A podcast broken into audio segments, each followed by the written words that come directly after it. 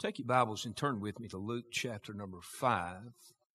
While you're turning to Luke 5, I just wanted to mention to you, and I'll be very brief in what I'll say, but Wednesday evening we spoke about, um, mentioned that, um, that we were getting a new stove and oven unit, double oven unit, as a matter of fact, out in the uh, fellowship hall. That was a gas unit. I mean, it was a very nice gas unit, but the installers, and they did install it, uh, said that we had to have a commercial um, exhaust uh, system, and that was going to cost us anywhere from four to five times the amount of the unit itself. And so we've had to back up and punt and regroup. We'll go a different route, but we'll try to get a stove uh, or two stoves, whatever the need is. We'll try to put something nice out there.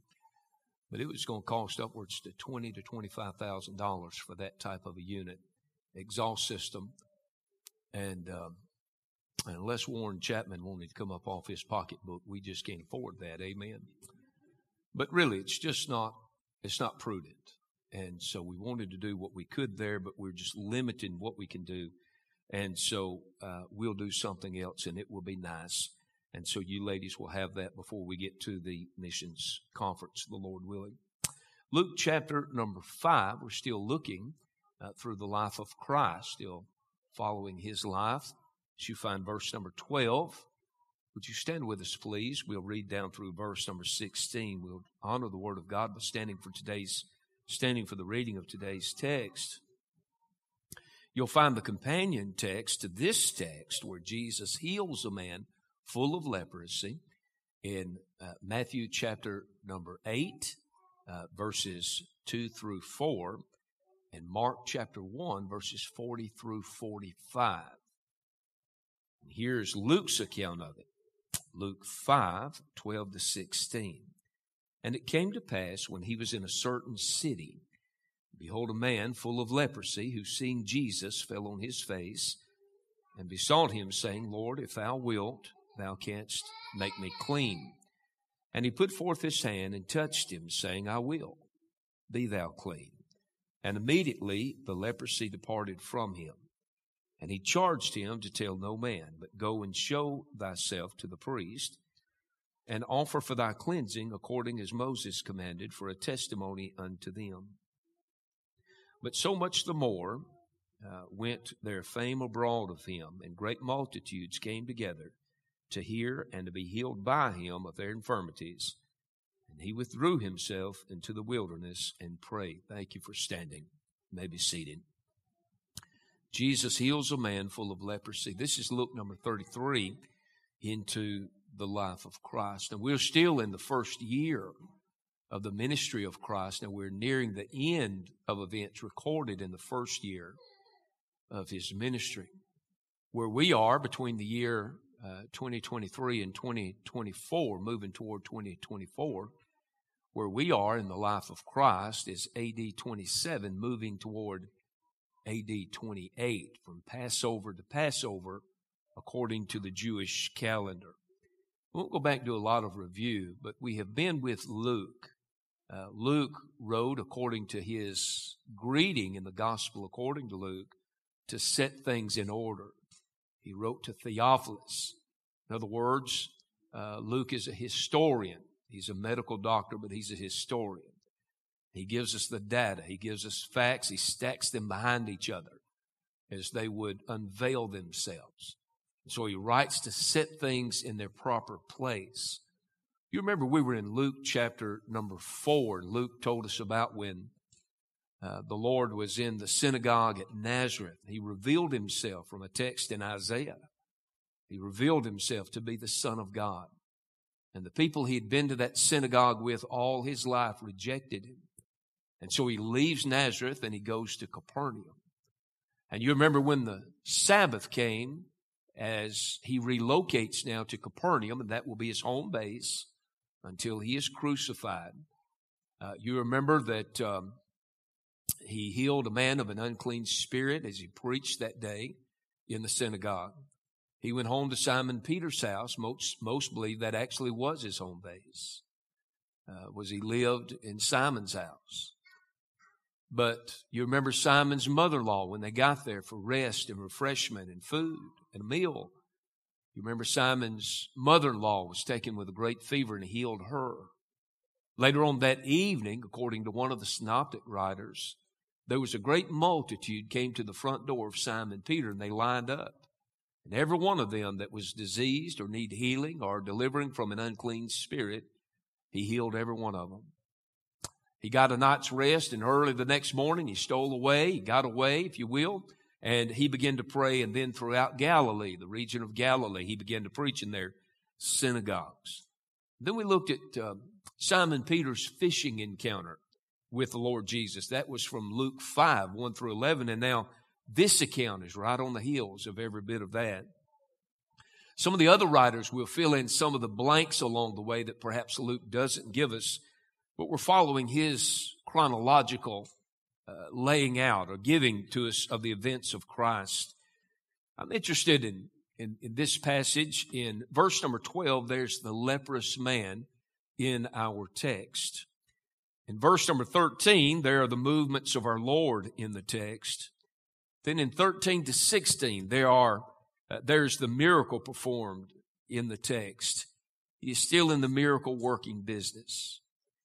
The great miracle we witness quite often, we witnessed last Sunday, the saving of a soul, and we rejoice in that. Consider with me in verse number 12, the leprous man in our text. Verse number 12, and it came to pass when he was in a certain city. Might be interesting to you to go through the book of Luke. He likes that word certain. He draws you into a certain city as he does here, a certain village, a certain man, a certain blind man, a certain woman. Uh, the word certain, he repeats himself, draws you into certain places and to certain people throughout his writing. You can take a highlighter and highlight the word certain throughout the book of Luke, and it would do for a series of Sunday school lessons. And it came to pass when he was in a certain city, behold, a man full of leprosy, who seeing Jesus fell on his face and besought him, saying, Lord, if thou wilt, thou canst make me clean. There's the attention given to this man in the Bible. All three of the synoptic writers, Matthew, Mark, and Luke, all three of them write of this account. Synoptic, made up of two compounds, or, uh, sin, which is together, and optic, which means to see. They see together. They may give us different details, but they see much of the same things. They record much of the same events in their gospel accounts. Matthew and Mark merely call this man a leper. But Luke, the beloved physician, he, he writes in verse number 12, Behold, a man full of leprosy. He's consumed with leprosy. Leprosy's got the upper hand on him. Leprosy has, uh, has taken over. He's covered with leprosy. There would have been a foulness about this man. There would have been a stench about him. There would have been a rottenness about his flesh that come along with leprosy. When a man would begin to, uh, leprosy began to set up in his body, he would lose the feeling in his nerves. And in his extremities, he would lose feeling. And oftentimes, as he would go to sleep at night, rats would nibble or eat on his ears or his nose or his fingers. Eventually, his fingers would rot and fall off. Oftentimes, a man would be uh, found to have leprosy and he would live another 20 to 30 years of life. Um, Dr. Paul Brand called leprosy, which he believed to be Hansen's disease that we are aware of in our modern day society uh, as a painless hell. Some men have realized after being exposed to lepers that they had leprosy when they would hit their hand with a hammer and felt nothing. Some have dropped items on their feet or stumbled and fell and knew there should have been pain in the legs or the knees or the hands where they would catch themselves on pavement, but there would be no feeling. And it would dawn on them, perhaps I too now have uh, leprosy. So this attention given to this man in the Bible, all three synoptic writers found it important as the Holy Spirit impressed upon them to give their account of this leprous man coming to Christ and Christ healing him and cleansing him of his leprosy. You know as well as I that in the Word of God, leprosy is a picture of sin. The Levitical law regarding the leper is found in two chapters in the book of Leviticus. Leviticus chapter number 13, if a man suspected he had leprosy, he had to present himself to the priest. And he would shut him up behind a door for seven days. Then on the eighth day, he would examine him. And there were some criteria had to be met to be pronounced clean.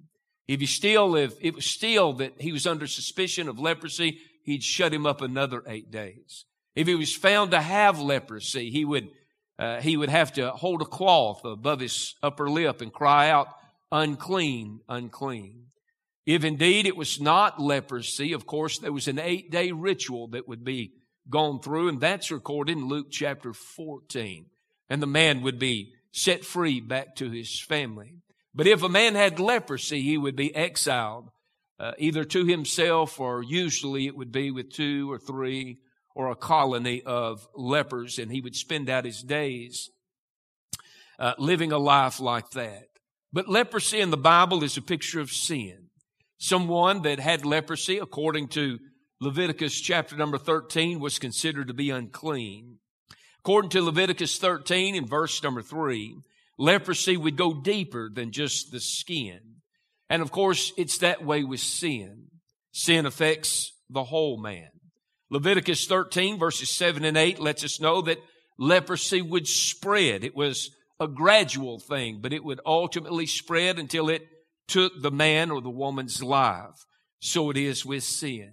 Sin will solicit, sin will tempt, sin will entice, sin will, sin will encourage you, sin will consume you.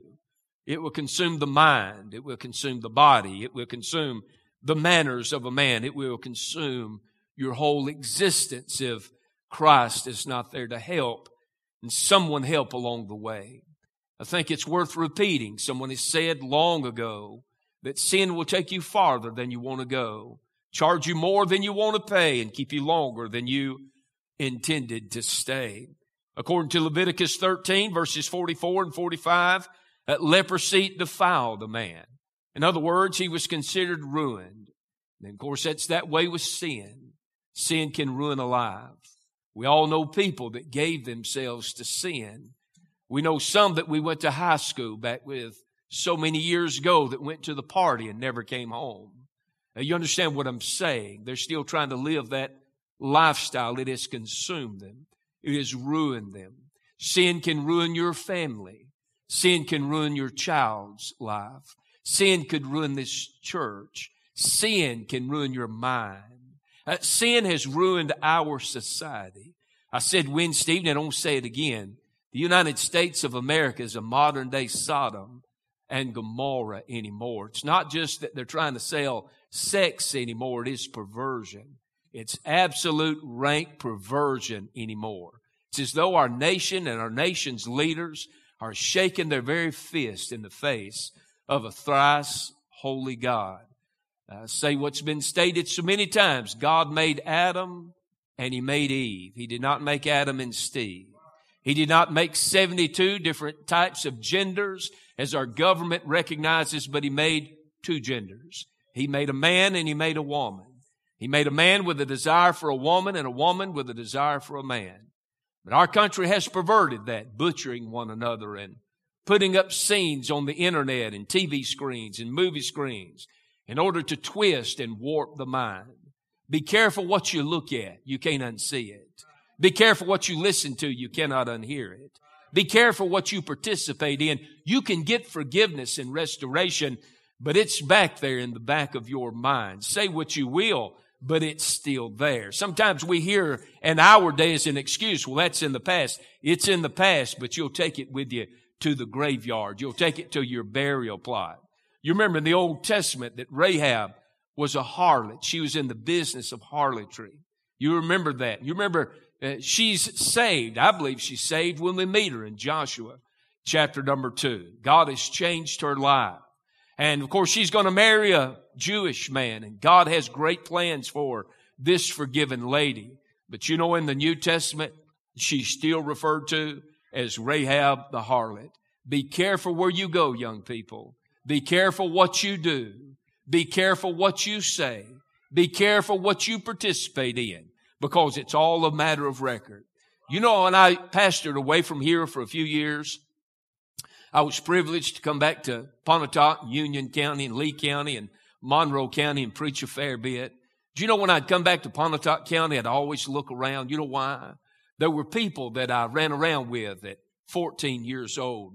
We'd leave the skating rink on Friday night and Saturday night and run all over Pontotoc County and do things a child should not have been doing.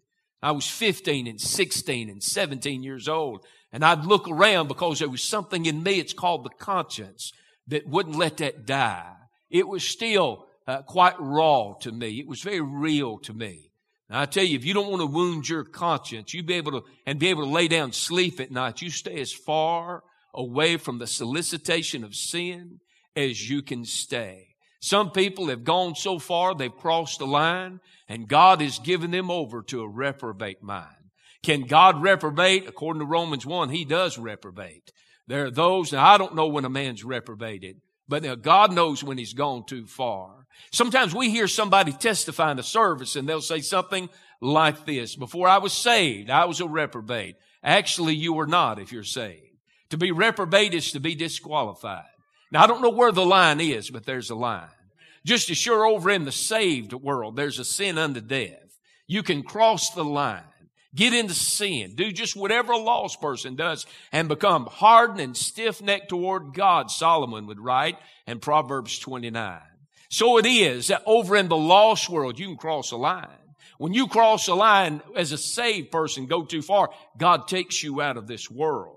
If you haven't listened to the still small voice of the good, sweet Holy Spirit of God, and you haven't taken heed to warnings in your life, God will take you out of this walk of life.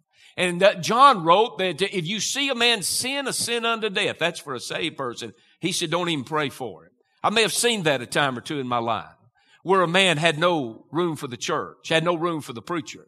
He'd have me or some other preacher for Sunday lunch every Sunday, uh, Sunday supper and Wednesday night uh, meal and throughout the community, hang out at the, at the store nearby and uh, could find everything wrong with everybody down at the church until there was a diagnosis and then he'd dust his Bible off and tell God, now God, if you'll spare me this time, I'll give my life to you, but it's too late. When he sends the sin unto death, God has the prerogative to take him out when he wants to, but when he crosses that line and God turns him over to a reprobate mind, then he's crossed the line. And I wouldn't want to do that. If God's dealing with your heart about a matter in your life, you ought to thank God your heart's still tender enough to be sensitive to that you ought to thank God He's still dealing with you. That's the grace of God in itself. That God would still deal with your heart. You say, preacher, tell me what it is. I don't have to. If the Spirit of God resides within, you know what it is in your life. And if you can go on sinning and it doesn't bother you, then friend, the Holy Spirit does not live within your heart. But now leprosy is a picture of sin to get back where we are in our message. In Leviticus 13 verses 45 and 46, a leper lived a life of humiliation and separation. A leper literally became an outcast, ostracized and forgotten about by society. Of course, leprosy being contagious and highly contagious, believed to be, uh, man did not want anything to do with a leper, to touch the leper, lay hands on a leper, uh, for fear of contracting leprosy themselves. So that made a leper reduced to poverty and he would become a beggar. He had no way to support himself. Whatever trade he had learned from his father growing up in the home, he can't practice that trade. No one wants a piece of furniture or a bench or a door. No one wants handles for their farm animals made and handled by a leper. Sometimes, sometimes the family would leave food in different places so that the leper would know every other day or so, every few days that at least they could visit the place every day and perhaps find a bit of food that they could eat. Most lepers were, uh, would have been a, um, maybe we'd say it something like this, skin and bones, because they could not fend for themselves. Is that not a picture of sin? Sin takes, sin robs, sin molests, sin damages, sin divides, sin insults, sin is haughty, it is against God, uh, sin is against decency, it was sin that made Uriah a martyr. It was sin that made Bathsheba a mother. It was sin that made David, a man after God's own heart, a murderer. Sin is the author of every broken home. It is the author of every broken heart. Sin is the author of every broken life. Sin is behind every thorn upon every rose bush on planet earth. Sin was behind the crown of thorns, platted and beaten into the brow of our blessed Lord. Sin is divisive. Sin is destructive. Sin is diabolical. Sin is dangerous. Sin destroys. Lepers were looked upon as dead people. They would eventually become dead to their own families because the family could not have contact with it. What a miserable existence that would be. They were dead to society. Uh, as a matter of fact, during the Middle Ages, during the medieval period, if someone became a leper, the priest would often bring them into the cathedral and they would pronounce uh, burial rites, funeral rites, death rites upon them, then send them on their way and they would be exiled because they knew it's just a matter of time. Would it be two or three decades later? It was just a matter of time they were going to die a slow, lonely death. The clothing of lepers once they died, or if they were left behind, if they were found by the priest indeed to be leprous, the clothing was fit only for the fire. May I remind us all this morning, there is a hell to shun and there's a heaven to gain. And the Lord Jesus Christ is the difference between the two. John would write in First John that uh, part of the reason for the book of uh, for the epistle of First John was that you sin not. And if any man sin, we have an advocate with the Father, Jesus Christ the righteous. And I'm grateful for that. As a matter of fact, that order calls us to get on our face and be thankful. We know that we love Him if we keep His commandments. You say, but preacher, we've all sinned and come short of the glory of God. And while I'm dealing with sin, let me just say that it's not a license for you to practice lasciviousness. That's not a license for you to practice sin. That's not a license for you to, for you to practice some lifestyle, some habit, some habitual life of sin and use it as an excuse to say that uh, we've all sinned and come short of the glory of God. It's not an excuse at all. Uh, John taught us that, uh, that we know that we're saved, that we keep his commandments. That, that is our attitude towards sin as we try to stay away from it. I remember whenever I was uh, about five years old living with my grandmother, my mama. Uh, we were living where my mother-in-law was living now in the old house, my grandmother's old house. I did not know what uh, an old butane, propane uh, uh, uh, heater was. I didn't know what that was. I did not know that, that it was hot. the military apartments we lived in, whenever I, before my mom left my dad, they were those old radiator heaters and I can see them, just sketches of them in my mind. But I was going for some peanut butter and crackers uh, one night. I got up in the night and thought I knew where the peanut butter and the crackers were, and so I was going to climb up on the countertop and going to get some peanut butter, and, and I never will forget it. I put my foot on top of that little heater, open flamed heater, and it stuck to the heater. Of course, my mother and my grandmother come and pulled me off of that. And I suffered with that, probably probably 10 days to 14 days. Some, I remember that. It was excruciating pain. And I'm going to tell you, I avoided heaters. I avoid heaters to this day, I guess because of it, and very cautious around them. When the grandbabies get around our wall heaters, I'm the first one to stop them, say something to them. And I repeat it, try to drill it in their head. Uh, Daddy, you can't tell your girls and your boys too many times that sin is dangerous. You can't tell your boys too many times. Matter of fact, you're to be a daddy in their lives if you live to be 99 and they live to be 75 before they say goodbye to you. At the end of the journey, you keep telling them that sin is sin and is an offense before God and it will cost you. Uh, there is the grace of God where we find forgiveness of sin. Then there's the government of God uh, where we reap what we sow. And let me say, you sow to the Spirit today, dear heart. Don't sow to the flesh. You sow to the Spirit. You'll never go wrong doing right by God. The clothing of the leper was good for, only for the fire. And I'm going to tell you, there are a lot of sins in our day. Who would have thought we would have seen things named in our day? Things out flaunted in front of us all in our day, like they are flaunted today. Language. As a matter of fact, the name Jesus Christ is almost used as a profane word anymore. Uh, his word, His name is to be, it's not some flunky title. It's not some slang language. At that name, at the name of Jesus Christ, one day every knee is going to bow and every tongue is going to confess that Jesus Christ is Lord to the glory uh, of the Father. And so you be careful even how you say, you hit your finger with the hammer, don't say, well, Jesus Christ. or something along that line. We've got to the place we're so desensitized, sin doesn't bother us, whether it is spoken sin or it is an act of sin out before us. It's a picture of leprosy. Leprosy is a picture of sin uh, in the Bible. There's the attention given to this leprous man uh, in the scripture. Notice this leper's approach to the Lord Jesus in scripture. Verse number 12, the Bible says, and it came to pass when he was in a certain city, behold, a man full of leprosy, who seeing Jesus fell on his face and besought him, saying, Lord, if thou wilt, thou canst make me, thou canst make me clean. Uh, lepers were considered, of course, ceremonially unclean. You didn't have to preach a sermon to this old boy. He knew he was a leper. As a matter of fact, he had to announce his presence when anybody was around or when he pro- approached some populace of people. He had to announce himself unclean, unclean, and had to even cover up his breath. He had to take a cloth above his upper lip and cry out unclean, unclean. So you didn't have to preach him a sermon.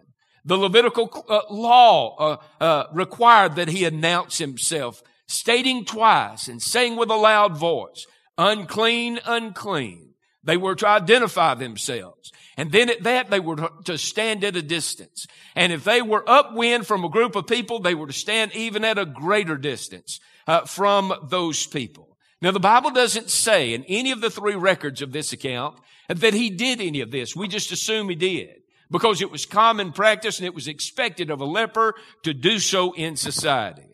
They also were considered community outcasts. In Leviticus 13, 11, you'll find the old Levirate law regarding that. We're convinced that this man approached and cried out unto Christ. Probably the crowd would have split and backed off. They probably would have been aghast. After all, he's full of leprosy. He doesn't have a spot or two that can be hidden with a garment. It's obvious this man uh, is a leper. There's the attention given to this man in scripture, the approach of this man to the Lord Jesus in scripture, and then there's the leper's appeal to the Lord Jesus here in this passage. Verse number 12 again, the Bible says, And it came to pass, when he was in a certain city, behold, a man full of leprosy, who seeing Jesus fell on his face and besought him, saying, Lord, if thou wilt, thou canst make me clean. Here we see his posture. He falls on his face before Christ. There he lies prostrate before the Lord. Luke records it as such. He says, behold, a man full of leprosy who seeing Jesus fell on his face. What humility. What brokenness. How lowly he approaches the Lord of glory as he makes his appeal to Christ. He comes with no demands. He has no egotistical air about him. Uh, he has no entitlement um, air about him either. As a matter of fact, uh, uh, leprosy has left him destitute and he's staring death in the face. Uh, it's left him a beggar, reduced him to a beggar. There's his posture. He falls on his face before Christ. You notice his petition is pointed out in scripture. The Bible says, behold, a man full of leprosy who seeing Jesus fell on his face. The Bible says, and besought him. This man has long ago come to the end of himself. He has nothing to prove. He cannot defend his position. He knows that he's destitute and his only hope is in the Son of God himself. And so here he comes before the Lord, falls on his, say, his face, finding correct posture before the Lord, knowing that he's absolutely nothing and has no future in this life outside the Lord's touching his life. My old friend and elder pastor up in, just up from Huntsville, Tennessee at Pleasant Hill Baptist Church up uh, over the Tennessee line. I love what he says. I quote him from time to time here. He says, Jesus is a whosoever will God for a whatsoever need. Now, of course, that doesn't make it, make him some uh, little flimsy uh, genie in a bottle type of a whimsical uh, God, of course. Uh, but I'm glad whatever the need is, uh, he can meet that need. Now, he may not change your circumstances, but he can change you. He can change you and give you strength and grace. He can put His truth in your inward parts and He can cause you to march on in the face of adversity. He is a whosoever will God uh, for a whatsoever need. There's His posture, His petition, and His plea. He besought Him saying in verse 12, Lord, if thou wilt, thou canst make me clean. Now this leper has no doubt in Christ's power. He does not say, Lord, if you can, perhaps you could make me clean. That's not what he said at all. He has no doubt in the power of Christ. But his words are, Lord, if thou wilt, thou canst make me clean. And so he, he doesn't know Christ's will. He's assured of his power. He knows what he can do. Perhaps word has reached him already of what he did at the front door of Simon's house and what he's done for those uh, uh, that were uh, possessed with unclean spirits. And, he, and when he lays his eyes on Jesus, he thinks, I've got to get to him. Hey, if he's helped those others, perhaps there's hope for my life too. I remember Brother Milby preaching so long ago about uh, about a meeting in a rather large church and said there were people being saved around the altar. He said he looked over to his right and kind of behind three or four uh, different levels of people back there and said, little Indian girl was back there, was on her knees and was crying. And every now and then she'd look up toward the front. He felt so drawn toward her and said he walked over and he said, honey, can I help you? And she said, well, said, uh, said, I was just wondering if when the, when the Lord finished saving the other people, he's saving in the altar, maybe, maybe he might would want to save me. And he said, thank God. He said, he can save you right now, right here, dear, uh, dear girl. And said she was saved by the grace of God. Uh, the, the Lord, uh, the Lord, uh, uh, regarding his touching a life. You say, preacher, I'm broken. You don't know my past. You just the fellow the Lord's looking for. He's not looking for the high and mighty. He's not looking for the righteous today. He's looking for those that are well aware of their need for Christ. And we know it's not the Lord's will that He heal everybody, right? Uh, but in the midst of that, we still reverence Him. If He chooses it, I go in sickness. Matter of fact, I told, I told someone in the front this morning, I think I've caught Brian Ard. I told Brian this morning, I think I've caught every bug that's come through the state of Mississippi this year. Thursday was a blur to me and about all day Friday too. I ain't said anything till I got here this morning to two or three of you. I think every time a bug comes through, it bites me. Uh, this year, it's been one of those years. It's just, it's just been that way. But if God were to choose and allow me to be sick to His honor and His glory, I still reverence Him. I still praise Him. I still thank Him. I thank Him for His kindnesses and tender mercies for 56, nearly 57 years. I thank Him for His matchless grace in rescuing me where I was. Rescue the perishing, care for the dying. Jesus is merciful. Jesus can save. And He did that in my life. And so I praise Him. We bow to whatever His choice is for our lives. Whether we go out peacefully in our sleep one night at a ripe old age, or God takes us in our middle fifties, or wherever He would take us. I think about Brother J.W. Owen right now. I've shared this with you. It's been a few years back. He's in Tupelo Hospital making some rounds and was going down the second floor, was going down the hall and was going to make my way down to the stairs and then to the lobby and to my truck and home. And, and I saw Brother J.W.'s daughter, Marilyn, and, and I said, Marilyn, who have you got over here? She said, you haven't heard. Said, Danny. Said, Danny's over here. Said he's having something with his heart and they're fixing to rush him down to the heart cath lab. I said, what room? She told me and I run around there. He was just as at peace as he could be. And I said, Brother Jay Marilyn told me, he said, son, he said, I want you to pray with me, but I won't tell you right now, I'm a winner either way. He said, if God's thing take me home, I've got a home to go to. If he leaves me here, he's got something for me to do. And he said, son, I'm a winner either way. I was talking to Brother Dustin Kindler, uh, Friday. You know how he had to have emergency surgery for his cancer. He's had a major ordeal kind of a surgery. And I was talking to him and I said, Brother Dustin, after we talked for a moment or two, I said, Brother Dustin, I said, how are you doing? He said, Brother, you have taught us from the pulpit to rest in Christ. And he said, I am resting in Christ.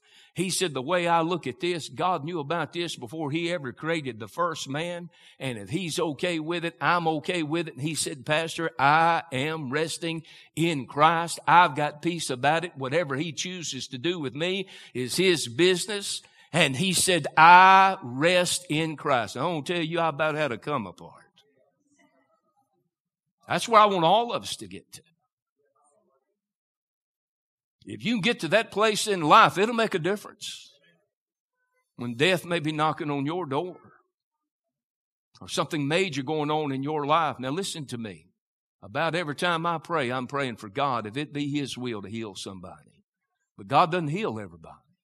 God doesn't see to it everybody's healed. It's not His will that everybody is healed. A few messages back, we talked about that and labored that. Gaius and Paul and others that had infirmities that they lived with. God got the glory from their lives. There's the leprous man in our text. Secondly, hurriedly in verse number 13, notice the movements of our Lord in the text. Notice with me verse number 13. And he put forth his hand and touched him, saying, I will be thou clean. And immediately the leprosy departed from him. And Christ is moved. He's moved toward this man. Aren't you glad that we can, that Christ can be moved toward a sinner, can be moved toward those that are sick and those that are feeble, that Christ can enable us in our weak moments of life. He's moved as he listens to this man. He's moved as he looks upon him.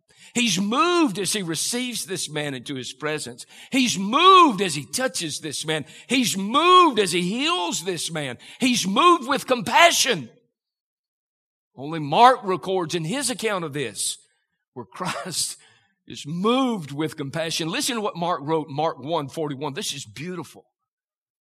That the God of glory has compassion. We get so high and mighty, sometimes somebody will pass us by and we think, man, he don't deserve my time.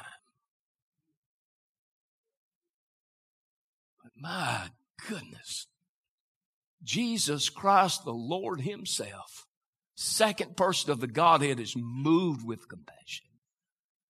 The majority of these people didn't know this man by name, but Jesus knew him by name. He knew he was. He, he knew how long he'd been in that state. He knew all about him. And listen to what Mark wrote about it. The Bible says, And Jesus, moved with compassion, put forth his hand and touched him and saith unto him, I will be thou clean. Only Mark records the Lord's compassion. It's not that Matthew didn't have it in mind and Luke didn't have it in mind, but only Mark records it. His compassion is his, his emotional response. He cares. When Jesus walked up into Bethany after Lazarus had been in the tomb some four days and he wept, there's at least five or six reasons why I believe he wept. And I believe he wept to show us his humanity, among other things, but I believe he wept because his heart was touched for his friends. After all, he was a man. He'd been in the home of Mary and Martha. He saw their brokenness. He wept because of the unbelief of the Jews. He wept because of the penalty of sin. He wept. He is, he is a compassionate Savior. A compassionate, the compassion of Christ is seen in His kindnesses to you and to me. Does Jesus care? Oh, yes, He cares. I know He cares for me, wrote Frank Graeff after a period of despair. Simon Peter would write, casting all your care upon Him, for He careth for you. Sometimes we tell people just leave all your troubles out there when you come to church. Leave them outside before you come in. I say bring them in with you. Bring them on in here with, with you. Come in here looking to cast them on Him. Just as sure as that colt that had never been ridden when Peter and John went and secured the colt and brought him, and before Jesus got upon him, they threw their coats, they threw their garments, they threw their blankets upon that little colt, knowing that it could carry the load of those garments and carry the Son of God too. When you throw, when you cast all your care on Him, not somebody, bring every bit of it. You can rest assured He can bear it all. Dr. Weigle, I refer to him uh, quite often. When left to an empty house, alone and broken, penned the words, only a few of the words to that song, No One Ever Cared for Me Like Jesus. There's no other friend so kind as He. No one else could take the sin and darkness from me. Oh, how much He cared for me. that the Lord of glory cares today. I marvel that He cares. I'm overwhelmed that He cares. I'm happy about it. I'm glad that He cares. He cares for all of us today, you know. That son that you may have given up on, He cares. That girl, that grandchild, that husband, that wife, your supervisor on the job, that old boy you've witnessed to before. Don't give up on him. You keep witnessing to them. We should praise him today for his kindnesses and his tender mercies. I thought about the verses. I'll just read them in a hurry and move on. But Lamentations 3, 21 to 25. This I recall to my mind. Therefore have I hope. It is of the Lord's mercies that we are not consumed because his compassions fail not. They are new every morning. Great is thy faithfulness. The Lord is my portion, saith my soul. Therefore will I hope in him. The Lord is good unto them that wait for him, to the soul that seeketh him. Jesus is moved with compassion for this man. He is moved to touch this man. This is a miracle in itself. Verse number 13, and he put forth his hand and touched him. He touched him. To be touched by Christ is to be touched by the Father. To be touched by Christ is to be touched by the Son. To be touched by Christ is to be touched by the Spirit of God. To be touched by Christ is to be touched by God Himself touch on this man's life will prove to be life changing. Our Lord touches the untouchable. The Bible says he touched him. How unlike the priest of his day that had a batting average to keep up. They did not want to make themselves ceremonially un- unclean, nor did they want to physically expose themselves uh, to leprosy themselves. Christ, no reservation, no hesitation at all, he touches this broken leper, one of our missionaries. I was thinking about the, the bulletins. Brother Chris mentioned them and I mentioned them this morning. Uh, Andrew gets them ready for us every month. If you don't take one, take one. And from time to time, open, open it up and look to the left side. Those, those are missions, missionaries, mission works that we have a privilege of sending a little bit of money, not much, but a little bit of money as a church body to help support them. Other churches around the states help support those as well as well as multitudes of others.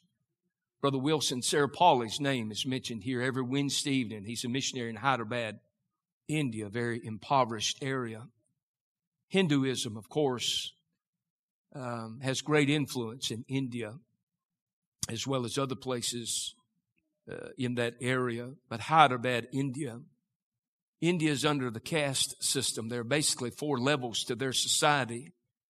They believe in reincarnation and they believe whatever you were in the former life, that uh, who you're born, the family you're born into has, uh, whatever you were in your former life, that has bearing on who you are today. Four primary castes. Uh, one of the castes is the Brahmin or the priestly caste. Another is the warrior caste, and then there's the artisan caste and the servant caste. And then there's another element to society that's lower than all of them and don't belong to any of the castes. And they're called the Dalits. And Brother Sarah Pauly, he'll be here in just a few weeks, but when he was here last, you heard him right here behind this pulpit talk about how that he was part of the Dalits. His ministers to the Dalits, you know what another word for them are? Is. It's the untouchables. Nobody will eat with the untouchables. Nobody wants to live in the same community they're beneath. They believe they lived in some previous life and reincarnated and born broken. And they've got to suffer through this walk of life. And I'm telling you, when Jesus touches this old boy, he's touching the untouchable. Touching the untouchable. Can you imagine the touch of Christ on this man's life? Brother Tommy Tillman's family is um, serving lepers in Thailand and other places around the world. Brother Tillman, many years ago, I heard about him in the early 90s.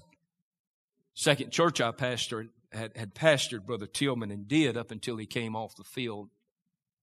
But Brother Tillman used to tell about when he first went uh, to the first leper colony he went to. His family's responsible for helping to build um, communities for their handicap, their needs, hospitals, small hospitals, rooms and furnishings providing that.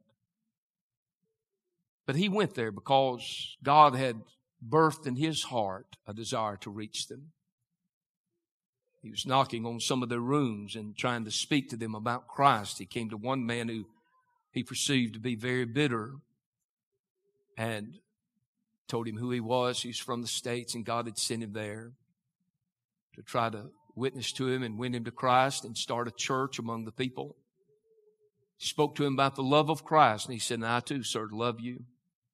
He said, Love. He said, What do you know about love? The man had not felt the human touch in years, lived a very lonely life. Brother Tillman said, If you love me, come on in, sit down, let's have a bite together. That was just a no no. You just didn't do that. So he said, as he entered in, he said to the Lord, Lord, if you want me to have leprosy and die and win this one man, that's good with me. I'm in your hands. He said he sat with the man, had something to sip on and just a little morsel of something to eat. Said when he got ready to leave, he put his hand on the man's shoulder and said, said, Sir, can I pray with you before I go? And I want to come back again and see you. Said the man sobbed, just sobbed. He had not felt the human touch in years.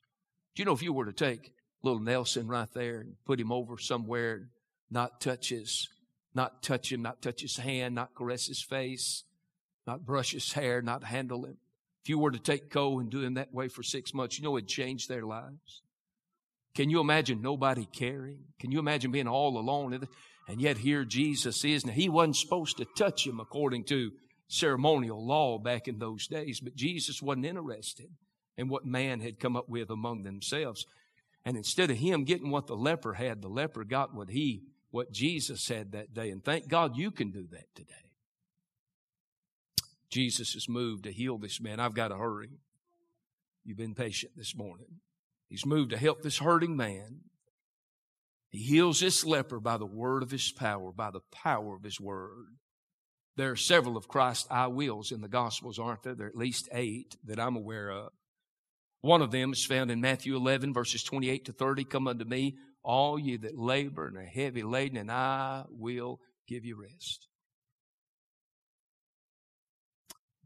We preached just a few weeks ago from Matthew 4 19. He saith unto them, the four that is, Peter, Andrew, James, and John, follow me, and I will make you fishers of men. He said in John 14, He said, I will not leave you as orphans. I'm not going to leave you comfortless, fellas, when I go. And here the leper in verse number 12 says, Lord, if thou wilt, Thou canst make me clean. Jesus in verse 13 said, I will. It's done. Now, if that be true, and it is because it's in the scripture, you know what that means? If he cleansed him, if he made him whole, you know what that means? That means those fingers that were gone are now present again. That means his hair that was lost, his eyebrows. It's all a part of his being now. That's why the fame of it spread, no doubt, right before their very eyes. The miracle, I've got to just touch this. There's the leprous man in our text, the movements of our Lord in the text, the miracle Jesus performs on behalf of this leprous man. Verse number 13, this healing and cleansing of this leprous man is brought about immediately. He put forth his hand and touched him, saying, I will be thou clean. The Bible says and immediately the leprosy departed from him. Immediately. Not eventual, but immediate, sudden healing. Full healing. Complete healing. Instant healing. Leprosy was a dreaded disease. People would come to the place they would despise lepers in the community. Some even hated them and campaigned against them. And we understand that lepers come to the place they hated even themselves and their own lives. Repeated defeat is rough company, isn't it? For anybody. Leprosy was a, dre- a deadly disease as well. Slow, lonely death. Josephus even wrote that lepers were treated as if they were in effect dead men. Rabbis in Christ's day declared that the curing of a leper is as difficult as the raising of someone from the dead, and Jesus just did it. Verse number 14, the healing and cleansing of the leper, leprous man brought responsibility as well. Verse number 14, he charged him, tell no man. It's amazing how word would spread though. And go and show thyself to the priest and offer for thy cleansing according as Moses commanded for a testimony unto them and to the priest. They're going to deny him. Here's the evidence. He's healing and cleansing lepers, just like Isaiah said he would.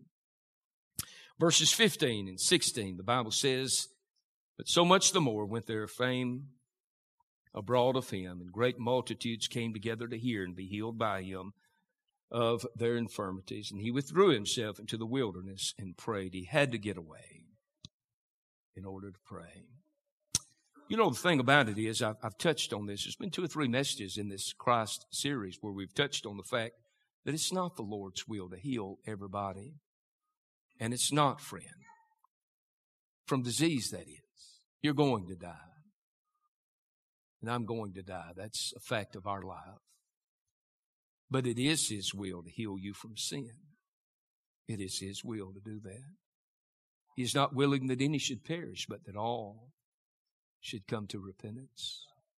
It is His will as a child of God that you move as far away from sin as you possibly can. Outside of Christ, we are wholly unclean, just like the man full of leprosy. Isaiah said it like this I'm almost done.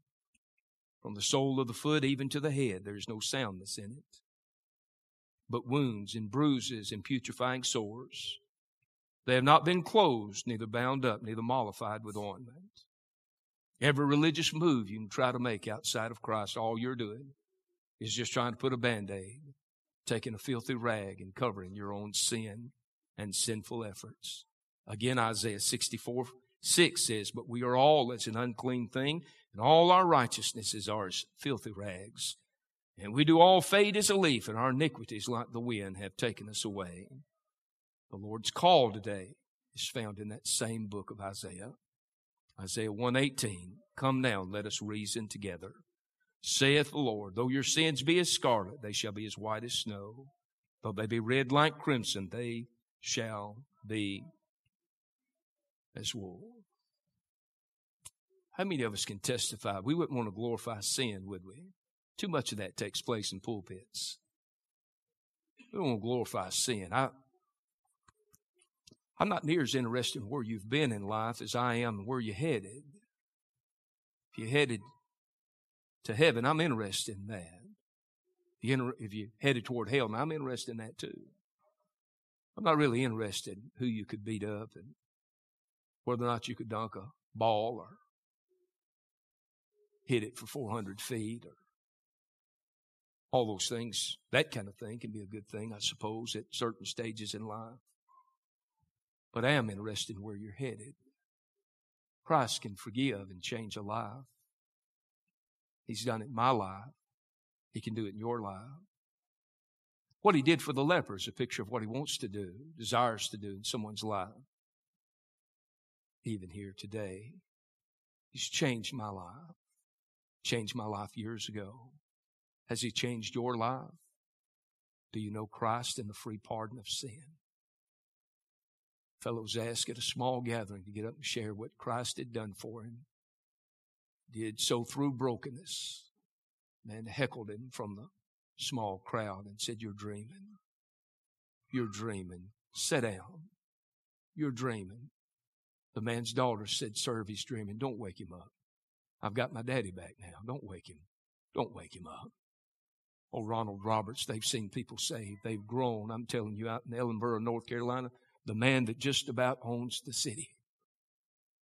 His wife, his children, his grandchildren, his great grandchildren have prayed for him, called him by name in that church in Ellenboro, Drury Dobbins Baptist Church. Ronald said, I tell you what, let's do. Let's pray. Let's pray every day. Let's covenant together to pray for him. He had his old Dodge pickup trying to get some work on it down at the shop. He said he heard an old man out in the parking lot saying, Preacher, Preacher, preacher, preacher, I need some help. He thought he'd fallen on the parking lot. He went out and it was that gentleman. He run up to him. He said, he said, what's the matter? What's wrong? He said, preacher, I'm lost. I need to be saved. Preacher, I need to be saved. Tell me the gospel. Tell me how to be saved. I need to be saved.